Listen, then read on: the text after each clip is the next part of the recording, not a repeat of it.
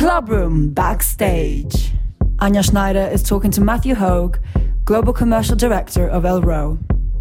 DJs are there to make people happy. Did they make their job? Yes. That's it. For me, that's enough. Hello, my friends. Welcome to a new episode of the Clubroom Backstage. This is going to be a deep talk with one person from the industry. And I'm very, very happy today welcome one of the most interesting person I know. And today we're going to talk with Matthew Hogue, commercial brand director of Elrow Barcelona.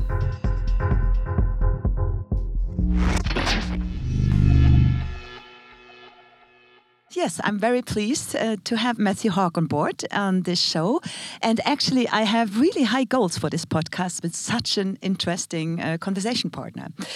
I would love to talk with Matthew about his amazing job, as now we have the first problem global director, global brand manager, or executive director for Elrow. What is the real name of your job, actually? well, Anja, hello. Thank you for having me, first and foremost. It's a really, really big pleasure oh. uh, to being here here with you. We know each other for a very long period of time, so this is now really something special for me as well. I'm not used to do many of these, uh, so it's um, it's really uh, a big point. Probably will be of this month. uh, well, basically the label that I have, I'm a global commercial director of Elrow. Okay, because I had some so much titles of your job, and I know you do almost everything, but I wanted to make it clear. And of course, I would love to talk uh, with you how you got there, because with Detours as a DJ tour and label manager for Umek back in the days, then you've been the musical director of Kazantip, where we met. Then you've been a DJ by yourself in between. Um, and of course, I would love to talk about your history. You were born and grown up in Slovenia. And we talk a little bit about the corona situation because this is something what hit us and charged us right now, actually, really, really heavy. No? Yeah, correct. Where I where I get you, where I catch you now, where I, are you now? I'm currently in Barcelona in my apartment. Uh, I came back from Shanghai in September. I was in Shanghai for six months and I'm now here in Spain, uh, waiting for uh, the situation to get over and to be back to normal. It must be really heavy in Spain, as I know you are not allowed to go out only one kilometers from your house, and especially I know Barcelona as a city who is always pulsating, is always live there. It must be crazy there, huh? How how you can handle this? Yeah, it's very it's very surrealistic. I, I think that um, a, a, lot of people and a lot of countries are experiencing the same feeling and the same weirdness. Uh, but you are you are fully right. Barcelona is a very vibrant city. It was always full of people, full of tourists, and with the lockdown being now in place, we are limited, uh, if not basically 100% limited. So we cannot we cannot move. We cannot get out of the house if it's not for throwing the trash or walking your dogs or um, going into a supermarket or a pharmacy. Mm-hmm um, I ha- I went out twice in one month uh, to throw the garbage and to once go to a supermarket. Wow. And I have to be honest with you, it's extremely, extremely weird uh, seeing the, the streets being absolutely empty. The police patrols are monitoring the situation uh, because you know some people are still taking advantage of of the current uh, state of events and it's it's weird Anja, it's it's it's weird and sad at the same time because this is the city that I love and the city that I choose to be my home for now, and it's extremely, extremely sad to see the situation be like this. Yes, I can imagine. It, it must be really, really scary. On the other hand, but how is your day looking? Do you have a kind of a routine to to to to go over your day beside of the garbage? well, I had to, I had to get used to the new the new way of living each day. Uh, I had to get used to forget about the sun, uh, at least not in the amount that I had it before. Uh, basically, I started I started in the morning. I'm um, I'm a believer of the Stoic philosophy. I don't know if you know it. It's a very ancient um, philosophy. No, you have to tell me about yeah, well. It's, it's, interesting. It's an ancient, it's an ancient philosophy that that was born uh, to more than two thousand years ago. um, in Greece and then translated in Rome. Um, one of the biggest um, figure was Marcus Aurelius, who was the Roman emperor, who was having a daily job being an emperor and on the side being a philosophy. So I'm a philosopher. So my, I'm trying to following this. So I wake up, I do uh, every morning the same steps, uh, dressing up, going to the bathroom, taking this care of good, myself. yes, doing doing two minutes, doing two minutes of um, exercise, and then doing 15 minutes of meditation oh. over over the, the Stoic method, and then I start my day. I, I plan out what we have to do with the row. Obviously, yeah. uh, these go on till 2 p.m. After that, it lunchtime and then from 3 till 7 8 9 work again and uh, then some exercises with my girlfriend uh, to try to keep fit a little bit because we are i, I believe myself as uh, 90% of the people around the world are eating a lot in this period since we are not allowed to go out so the food is becoming our extremely good friend even if it's not uh, the most healthy thing mm-hmm.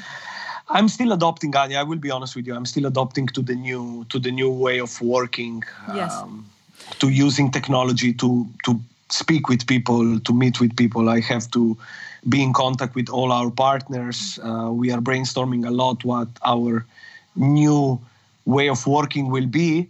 Obviously, you know, Elrow, Elrow it's coming from a live sector. Mm-hmm. We are mostly an event producer.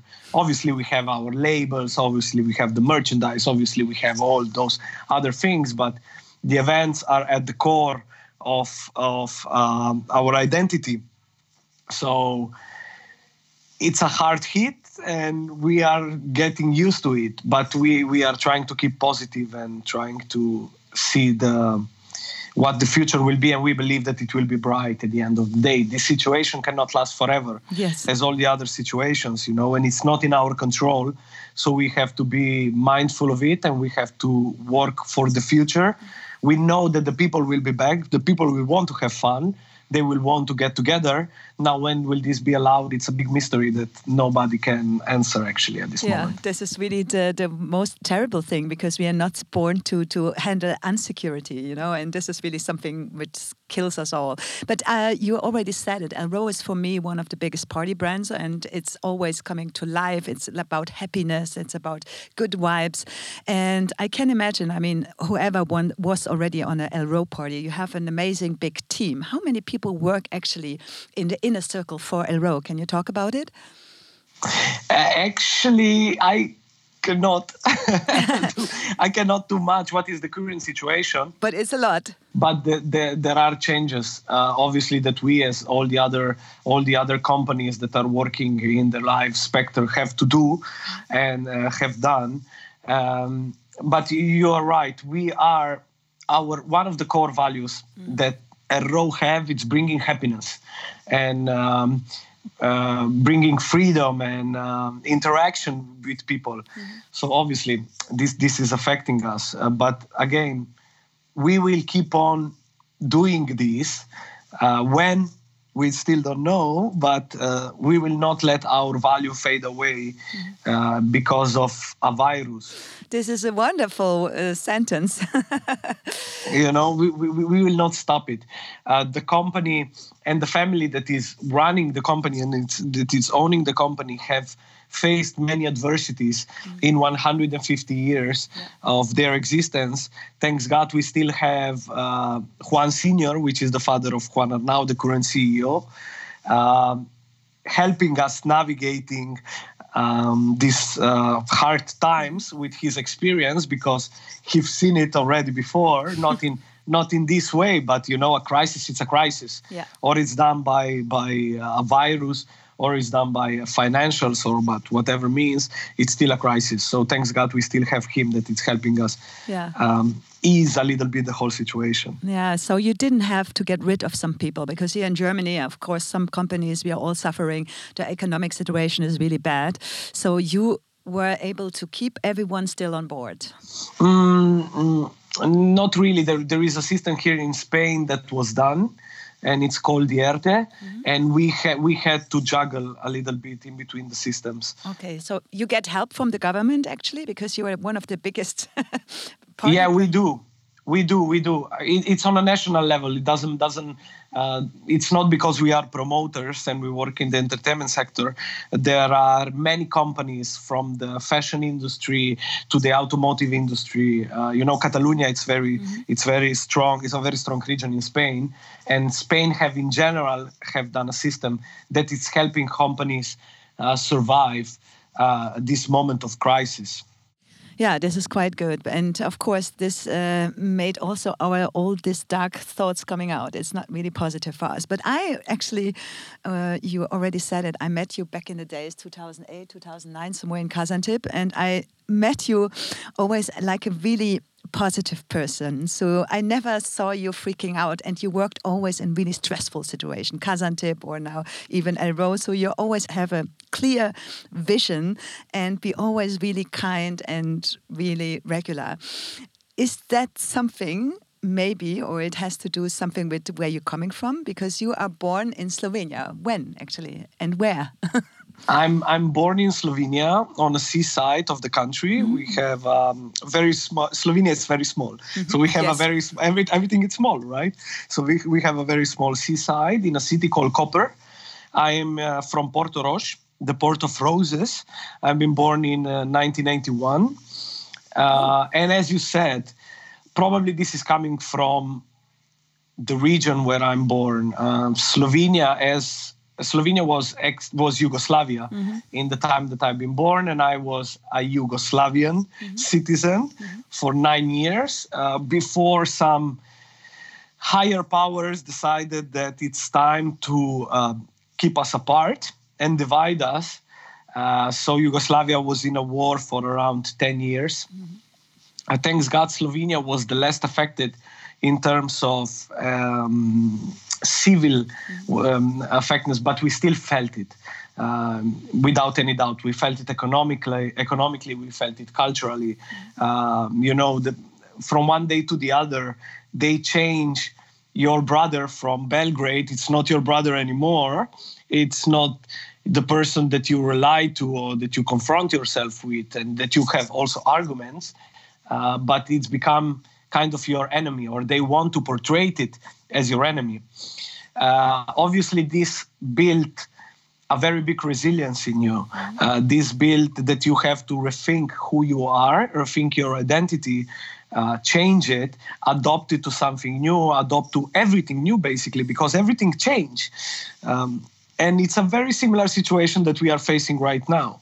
Uh, you know, you are you are prone to hear negative news over and over again, and this make you just probably more compassionate. Mm-hmm. Uh, this make you stronger.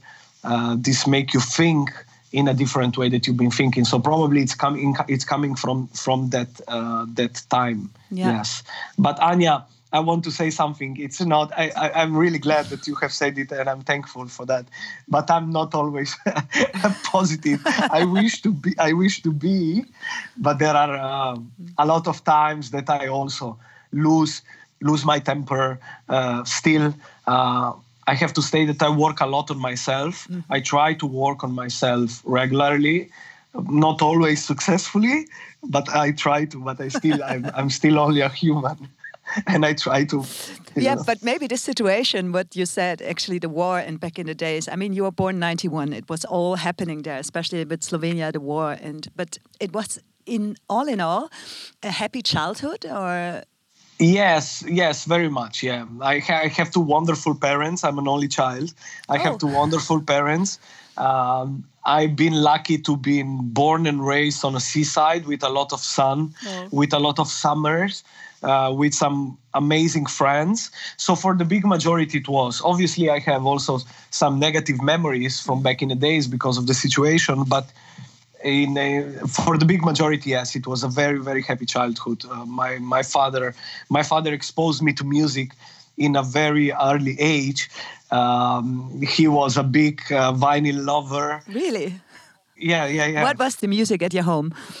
Oh my God, everything from the Bee Gees to Pink Floyd uh, to the Doors. He used to manage. He he used to manage a club. Really? When I yeah yeah yeah when I was very young, like like the club of town, you know, because I'm I'm I'm I'm in a small town. It's like twenty five thousand people. Okay. And that used to manage that before uh, wanting to be an entrepreneur. So I was exposed. I was exposed to music and to clubs uh, from a very early age. I still remember the first day that I entered into a club. I was probably 12 with a matinee. yes, I read that you were been to a club first time in the age of 12, and I was like, wow, okay, this makes sense now. Probably your father was with you, huh? of course. no, no, no, but it was a matinee. You know, the matinee that was like from five to seven. Ah. Where the where the kids at that time, I don't know if now it's still used. I, I didn't saw it for ages, but yeah for, for, for kids you know and I, I, I will never forget that. Never never forget. The mm-hmm. first the first track was michael jackson. Wow. And the, and there was a competition that night of the best dancer. No. And? And well and and i was absolutely i felt absolutely in love with the guy that is playing music and the lights and the sound and this connectiveness that we all had and this this was my beginning of of the whole journey. Mm-hmm. Okay, interesting. Yeah. So we just talked about it. You've been to your first club with 12 years, actually, to a matinee. And uh, you're already known really early in this age that this is something what could be something for your life. And um, but when you realize, because you said it also, Ljubljana and, and, Slovenia is a really small country. I think you have two million citizens or something. But when you realize this could be probably too small for you, when you wanted to have more from life, and well, at, at a very early age, I Anja, I moved to New York when I was 18. I was 17, and I said, Mom, I'm going. And she said, Where are you going, son? And I said, I'm going to New York. And she said, Jesus Christ, why can I not have a normal kid? So that that was I, I always had this I always had big dreams. Mm-hmm and I still do have them. Uh, I, I uh, maybe because of the smallness of of the um, the country, maybe because I'm not so tall. I, I don't know why this is coming. It can be a bad or a good or a bad thing, but I always wanted to go out. I, I lived in Ibiza for a while. Um, I traveled the world at that time with Umek, so I always I always want to experience something more. And I realize, as much as I love my country, uh, where I've been born and raised, and I respect it fully, uh, but obviously it it have limited options. But what did you do in New York first? Because it's like a big dream. Everyone, I mean, even I remember I wanted to go to New York, but I didn't have the balls and, of course, not the money and the knowledge. But what you do in New York, just with 70 years? Nothing related to music. I was lucky enough that one of my uh, at that time the best friend and we are still good friends was working in the fashion industry. Mm-hmm. uh, so she she was very hot at that time and she was very well connected in the city. So i started to work in a french bakery. Mm-hmm. so i had to i had to wake up every morning at 5 a.m and go into the bakery. And uh, assist them into making uh, bread and sandwiches and stuff like that. And after that after a month i was the assistant of this fashion industry agent. Wow. yes. Yes. And I remember this job very vividly, and it was an incredible experience.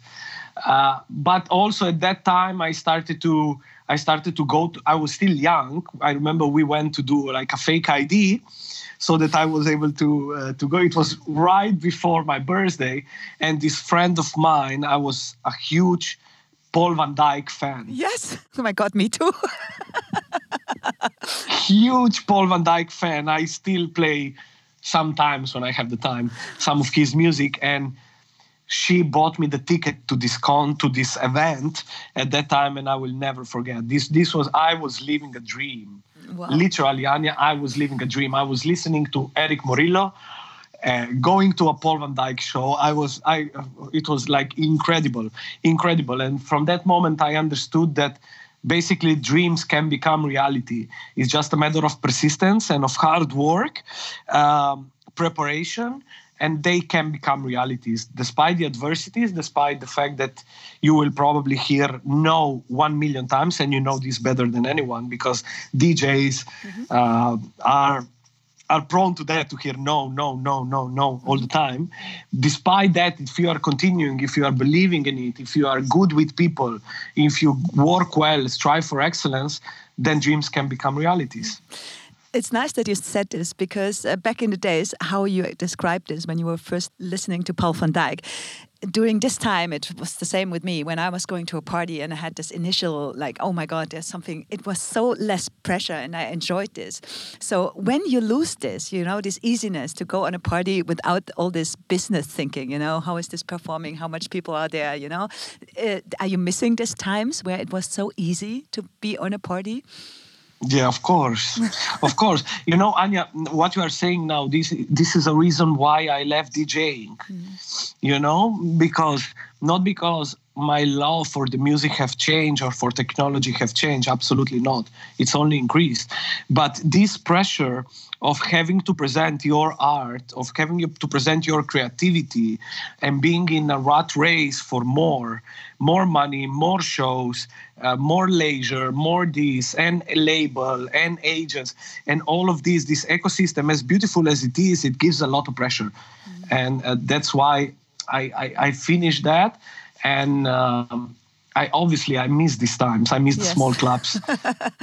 and the easiness just to go out with no idea when you want to go back and no pressure. I know exactly what you're talking about. But then you said you've been really early to uh, Ibiza. Do you remember what time this was when you moved to Ibiza? Yes, the, the first my first contact with Ibiza was 2004. Mm -hmm if I'm not wrong, it was with Valentino Kanzyani, which you which you you know at that time we had the wonderful idea to move to the island for the summer. And that was my first ibiza experience. Valentino bought a car from germany a bmw and we packed it up with studio stuff. We packed it up with our clothes and we went. He rented an apartment in talamanca and we were there right? Uh, this was my first. Then I keep on going to Ibiza from that moment on for uh, every year now. And how much it changed the island? I mean, you're working for the biggest brand in Ibiza, the most successful party. Uh, uh what was different 2004 to last year? Because no one knows how it's going to be this year. hmm. What was different? Well, one of the main difference in my opinion eh, first and foremost let me tell you something. I do believe that ibiza have to change as the world is changing. Now if this change is good or bad this each individual have to have to see for for, for himself. Uh, definitely there was more music more different type of music it was very different at that time i remember you could you could go to Circo Loco and Cocoon on Monday, but you also had Erick Morillo, Paul van Dyk, Armin van Buuren, um, you know, in different places all over the week. Right now, my feeling is that it's very similar, or it's very similar. The concepts are very sim- musical wise. I'm speaking only musical wise. Obviously, Elrow is bringing to the table something else because it's an immersive experience. So we are decorating it, we are putting actors and so on. But musical wise, there is not much difference, yeah. right? The very similar DJs are sharing their nights over there, and there is not so much trance. Probably, probably Ibiza is a reflection of what is happening in the world right mm-hmm. now, mm-hmm. as being at the epicenter. So that's why we are seeing this. But the biggest change would be this: the difference of style of music that is presented. Mm, yeah, I think so. It's it must change something uh, definitely. But I would love to talk a little bit about your history because uh, you were working long time with the most successful DJ from Slovenia, Umek. You were working as a tour manager and label manager five years. And um, if you look to the schedule or like how successful Umek is and was, so this must be the most tiring job at all. so how how you could did you know each other from from back in the days, or how you met? No, we we met through Valentino. They ah. they had a, they had a label called Recycle Loops. Yes. Back in the days, a techno label. Uh, one label was Recycle Loops, the other one was Irresistible Music. So we met through Valentino, obviously, since they were partner in business um, Valentino asked me to join his camp. Uh, I went up, and then I got to know Uros, Uros slowly, slowly. And you know how this is. Mm-hmm. Relationships, relationships sometimes takes a left, takes a right. uh, Uros asked me if I would um, do this. I hope that he have seen something positive in me at that time. So he have asked me if I would do the job, and and we've done it, and it's true. Um, Uros, this is his real name. Umek, it's an extremely hardworking person. He's probably one of the most hardworking person I met uh, in the DJ world. He's relentless, uh, extremely smart, extremely smart, and extremely hardworking. He know where he's going. Uh, that's why at that time his schedule was extremely uh, busy. How you could handle this when when someone has such a big ego, probably. Anja was hard. Mm-hmm. I have to be honest with you. Was hard. It Was an incredible experience. Uh, we saw the world together. Um, for what, three years, three four years. But did you know where you wake up in the morning, or did you sometimes no, lose, lose no, it? No, no, I lost it. I lost it. There was time that I didn't know where where yeah. I am, mm-hmm. and tour managing. Even if it looks like a very simple job, it's actually extremely complicated because, first and foremost, you have to travel the world, right? Then you are you are in a relationship with this other person that goes beyond friendship you know, because you spend more time with him that he's spending it with his wife. Yeah. Uh, you know, so it's uh, it's this. Then you are at the party, nightlife. Uh, he's getting all the credits. Mm-hmm. Everybody forget about you. Then uh, the, the the the raise the fee of the artist goes up and the tour manager usually get like a very small percentage if get any percentage i know only one case that it's paid by percentage yeah. you know everybody else it's paid by, by fee. fee yeah you know and you're like it's a very ungrateful job mm-hmm. very very ungrateful and extremely tiring yeah. the travel the hotel the dinners the being smiling the people yeah. managing the list uh, helping the artists interviews pictures Ah, oh, it's a mess, Anja. But it prepared you actually for all this. What what was uh, coming now? I mean, Kazantip was kind of the same. I mean, a festival which was taking uh, four weeks without a break. Back in the days, I met you. I think it was on the Krim somewhere around when they had this there. How how you get to Kazantip and how you were the artistical director? I mean, you had to deal with so many egos there. Also, logistic problems probably because people lost a lot of things at Kazantip beside of the a mind. how you could do this? Well, you are right. Let me go first how I came there. Everything, I believe that everything prepare you for something different. Everything is a school, right? So myself and Uros was having a show in St. Petersburg with Etienne de Crécy mm-hmm. at that time. And I met the promoter who was called Yuri Marichev. Yeah. We became friends I didn't hear from him for ages. One day I receive a call, Matthew, listen, I have this opportunity for you. Would you take it? Kazantip. This was the 25th of December, Christmas. We have to get everything ready. We have this festival. This is the budget that we have. We want to change. We want to change the sound of the festival. Uh, there is a small team behind it. We get to have everything ready till the 1st of August.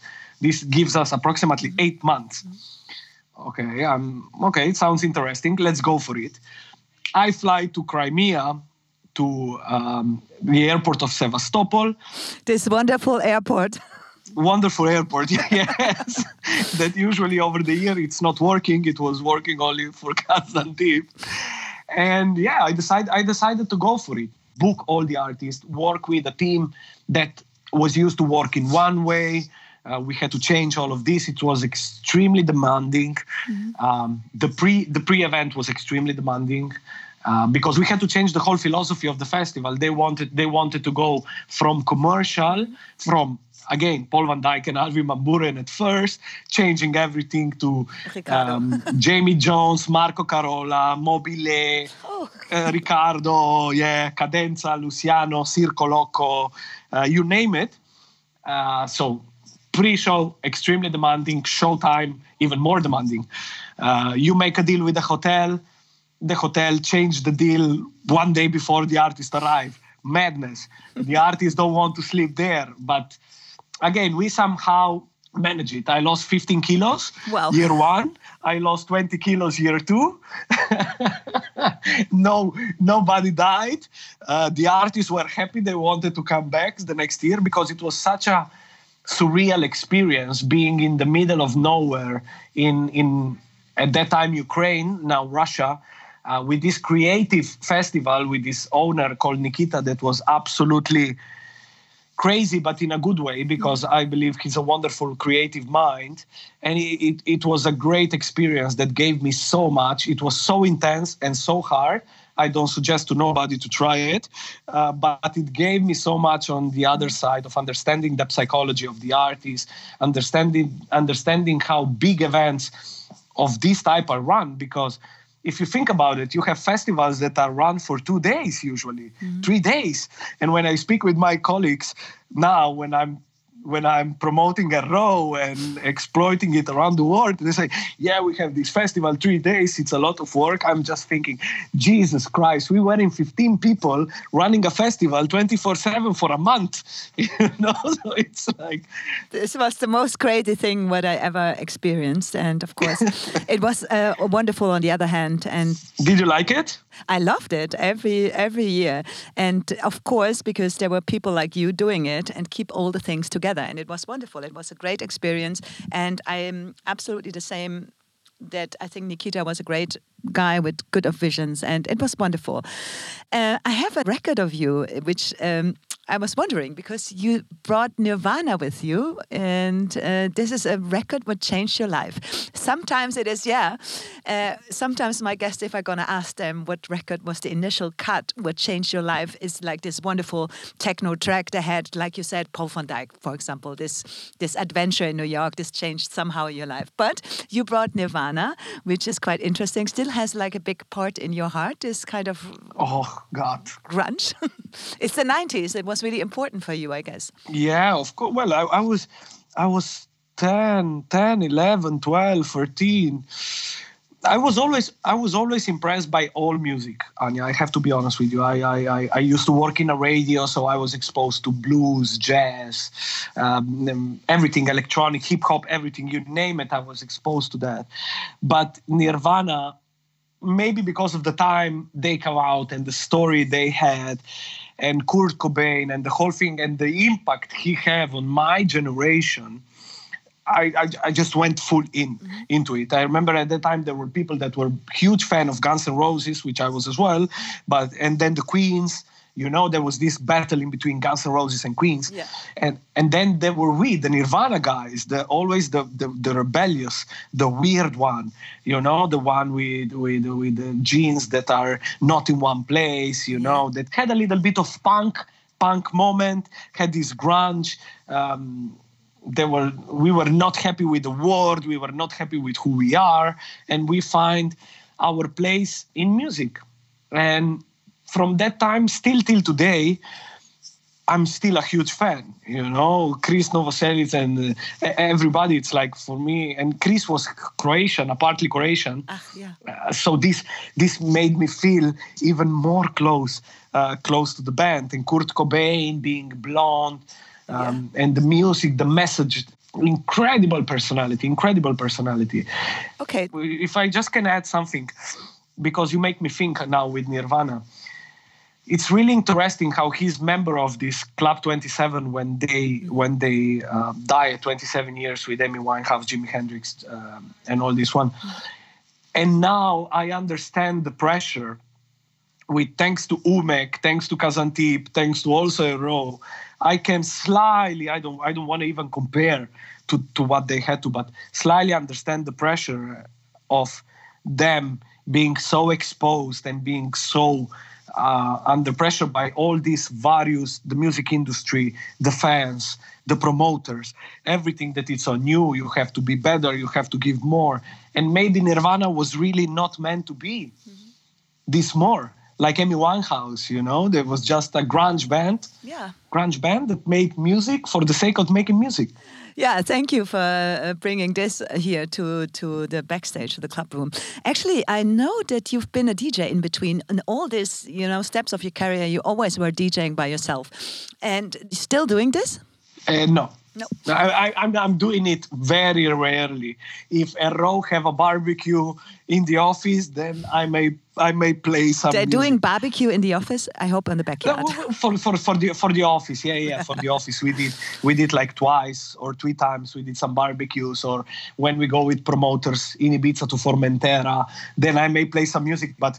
Anja, no. I, to answer your question, I'm I'm not doing it anymore. But are you exchanging your music sometimes still with your father, or do you, did he come to Elrow? Or? Uh, he went. He, he came to Ibiza. Um, I remember the first year that the first season that I worked for the company. He came to the island with my mom. They came to see the show. Uh, when I used to promote parties, he came. Uh, when I used to play, he came. But no, we don't. Ex- we don't exchange music actually. No, we don't exchange it anymore. Ah, okay, but he loves it. Yeah, he he he had fun this night. Yeah, yeah, yeah, yeah, yeah. He loves it. Yeah, and he understands it from a different perspective, where my mother not. He understanding mm-hmm. from being a promoter what it means. So so he's he get it. Obviously, his life then took him in another direction, and he stopped doing this, but he still have this this feeling for it. Mm-hmm. Yeah. But since when uh, you are in Barcelona now? You moved there, I think 2000, 2005, uh, after Umek? No, uh, after Umek I did Kazantip, then came back to Slovenia. I'm in Barcelona now for six years. Ah, yeah, but you worked before for Bullet Agency, also in Barcelona as an agent. Exactly, exactly. I wanted to get out of Slovenia and I wanted to find a place where there would be a lot of sun. Hmm. Because I used to live in Ljubljana, and since I'm a seaside guy, I need I need a city of sun. And when I used to work with Umek, Arash, the uh, Dubfire's brother, mm-hmm. and the owner of Bullet Agency, wanted me to move to uh, Washington and to start working with Bullet. And I wanted to stay loyal to Umek mm-hmm. at that time, and I decided to no. Uh, I, I said no. And then I was in a period of my life when I didn't know exactly what to do. And I remember of this uh, invite, and I called Ryan, mm-hmm. his partner, a person that you also know very well. Yeah and I say, Ryan, listen, I'm in this period of my life. I don't know what to do with it. Actually, I'm up for some changes. Is that invitation still valid? And he said, Matthew, yeah, actually, I want to open an office in Barcelona. Would you like to come? Mm-hmm. So, in four months, I take some money that I had on the side, and, I, and, I, and I came to Barcelona, not knowing what will happen next. Yeah. And uh, the rest is history. Yeah, but um, coming back before all this situation, this crisis, this coronavirus hit us, uh, uh, you said it in the beginning. You just came back from Shanghai. What was? Can you describe your days before? You were traveling the whole world, trying to work for the brand Elrow. And what was the most crazy things you achieved back in the days before this all happened, or? You, you are right. I think Shanghai must be must be crazy. I mean, especially for a brand like El Elrow. Yes, very much. Yeah, Shanghai is crazy. I think for everybody, yeah. for us was as well. As you can see, my life is absolutely not boring. Um, how my day looked like? Uh, well, doing strategies for the brand, uh, planning out several years ahead, um, having conversations with promoters on a daily basis, uh, discussing with uh, the board of director, which I'm member, no, not board of director, excuse me, with the executive committee, mm-hmm. which I'm member, discussing where the company will go, how we should act mm-hmm. uh, from all the par- parts, and then trying to implement the products that we have all over the world. Uh, Shanghai was an experience that was definitely hard mm-hmm. but rewarding at the same time is this is this duality that i'm encountering in every situation that i'm put because it always have two sides mm-hmm. you have to battle with a completely different culture mm-hmm. that it's not better or worse it's just different chinese do things differently they believe in a win-win mm-hmm. uh, business model where sometimes we want to believe in a win-win, but we are maybe too egoistic and we don't actually apply the win-win situations. But was it maybe helpful? Sorry to interrupt. That you were born in uh, Ljubljana, in Slovenia. That you have a little bit of this, you know, socialistic thing still in yourself. Was it easier to deal with this kind of people? Absolutely, because you, I have seen things that remind me of my past. Mm -hmm. Because, as you have said, Slovenia socialistic. Mm -hmm social communism yeah. was at that time, and um, China, it's communistic. Yeah. Right. So there was a lot architecture. A lot of architecture remind me to that. A lot of values were very similar. The respect, it's the respect for the elders. It's still extremely strong in China. Uh, this is something that, in my opinion, the West have lost a little bit. Uh, also, we can see it with our crisis. We don't see as the older people like being the wise one that we have to listen. Uh, no, what what you, you you have no idea, right? This is our approach. Where in China, this is not like that. So yes, there are a lot of similarities in between China and in between the period of ex-Yugoslavia. A lot. Yeah.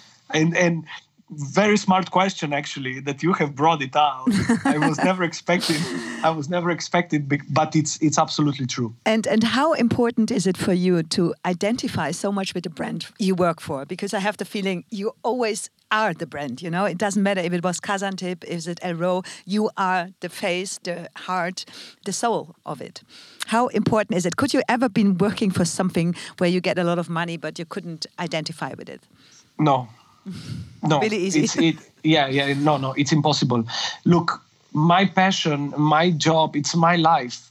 I mean, I obviously have a life outside of it. I have my partner, I have my relationship, my family, and everything that I nurture. But for me, it's so important to being one extremely close with the people that are running it mm-hmm. because I have to understand what their vision is and I have to co-create it. Yeah.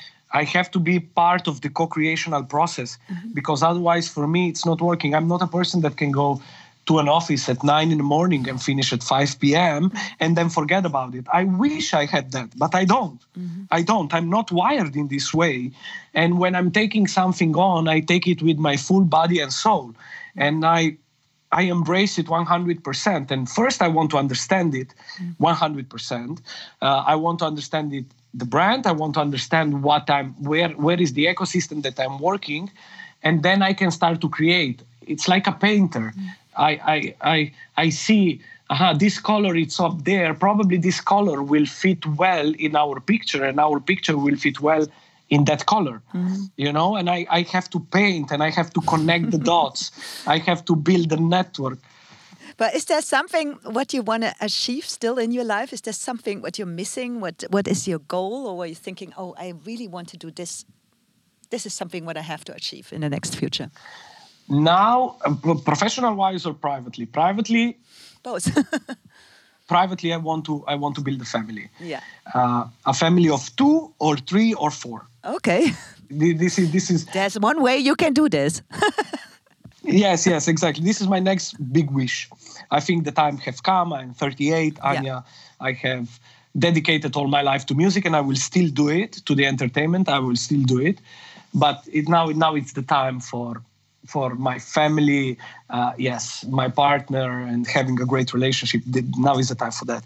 Professionally obviously uh, I'm a big dreamer. I will never stop dreaming. Exactly what it is next, I don't know yet. I don't know. I'm, I'm really good in a position where I'm now. I'm working for an amazing company. Uh, we still have a lot of plans for the future, and I hope that we will be able to make it.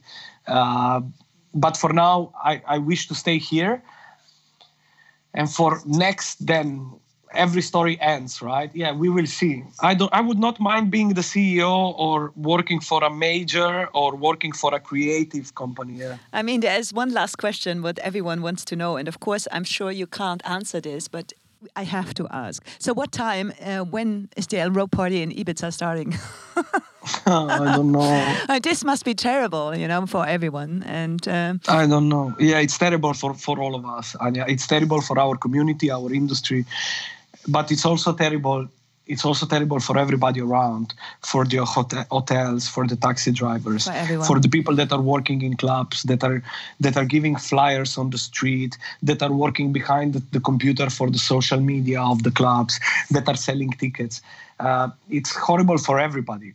It's such a big impact on a global scale and it's not just okay spain is affected okay the world is working okay no it's everywhere everywhere.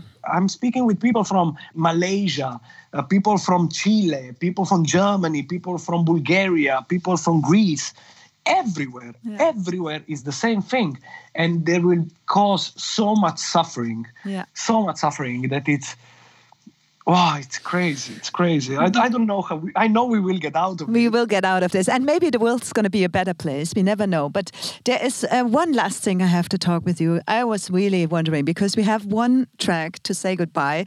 It's the most love hate song, something what is the most embarrassing song, what you're probably singing when you alone under the shower. And you brought up the Swedish House Mafia. Hello. Now we have to talk. I know, uh, but I, I, did, I didn't hope it will be the last track. I Should didn't it? know that. oh, can change it still if you want to have a last track. But I, it's funny. We can whatever. no, Anja, why this track?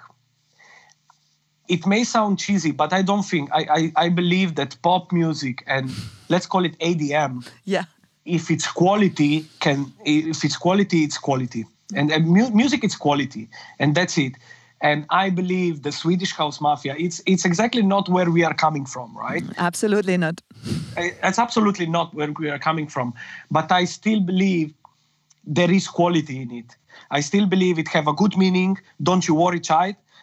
Heaven is a place for you. It's a really good message. Mm-hmm. and the, the, so the message is not wrong. They are not instigating people to kill each other.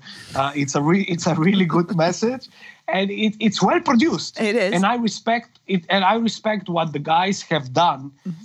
for the scene and for themselves as well, and for the for the crowd. Look, DJs are there to make people happy. Period. Yeah. Do did Avicii? Swedish House Mafia, Martin Garrix, whoever from that side, achieve to make people happy? Yes. Yeah. Did they make their job? Yes. That's it. For me, that's enough. Oh, this was a wonderful last word. Thank you so much, Matthew. This was Matthew. Thank you so much. I hope to see you soon and hug you in person. I really miss this. This is really crazy that you miss these little things in life, you know, that you hug people or be like close to someone. This is really something what I miss. I agree. I agree too. Thank you for having me. And I'm really, really looking forward to hug you in person next time. And um, I see you soon and I, a huge kiss yeah, to huge all your kiss. listeners. Also to Barcelona. Tschüss, mein Engel. Tschüss. Bye bye. Ciao. Thank you for listening. This was the Club Room backstage for this episode. I will be back very soon with a deep talk, and I'm gonna have a really, really interesting person next episode. I can't tell you right now, but please stay tuned on my social channels. You will find it out there, and I can't wait to be back and talk with you. Cheers. Club Room backstage. Produced at Blackout Studios.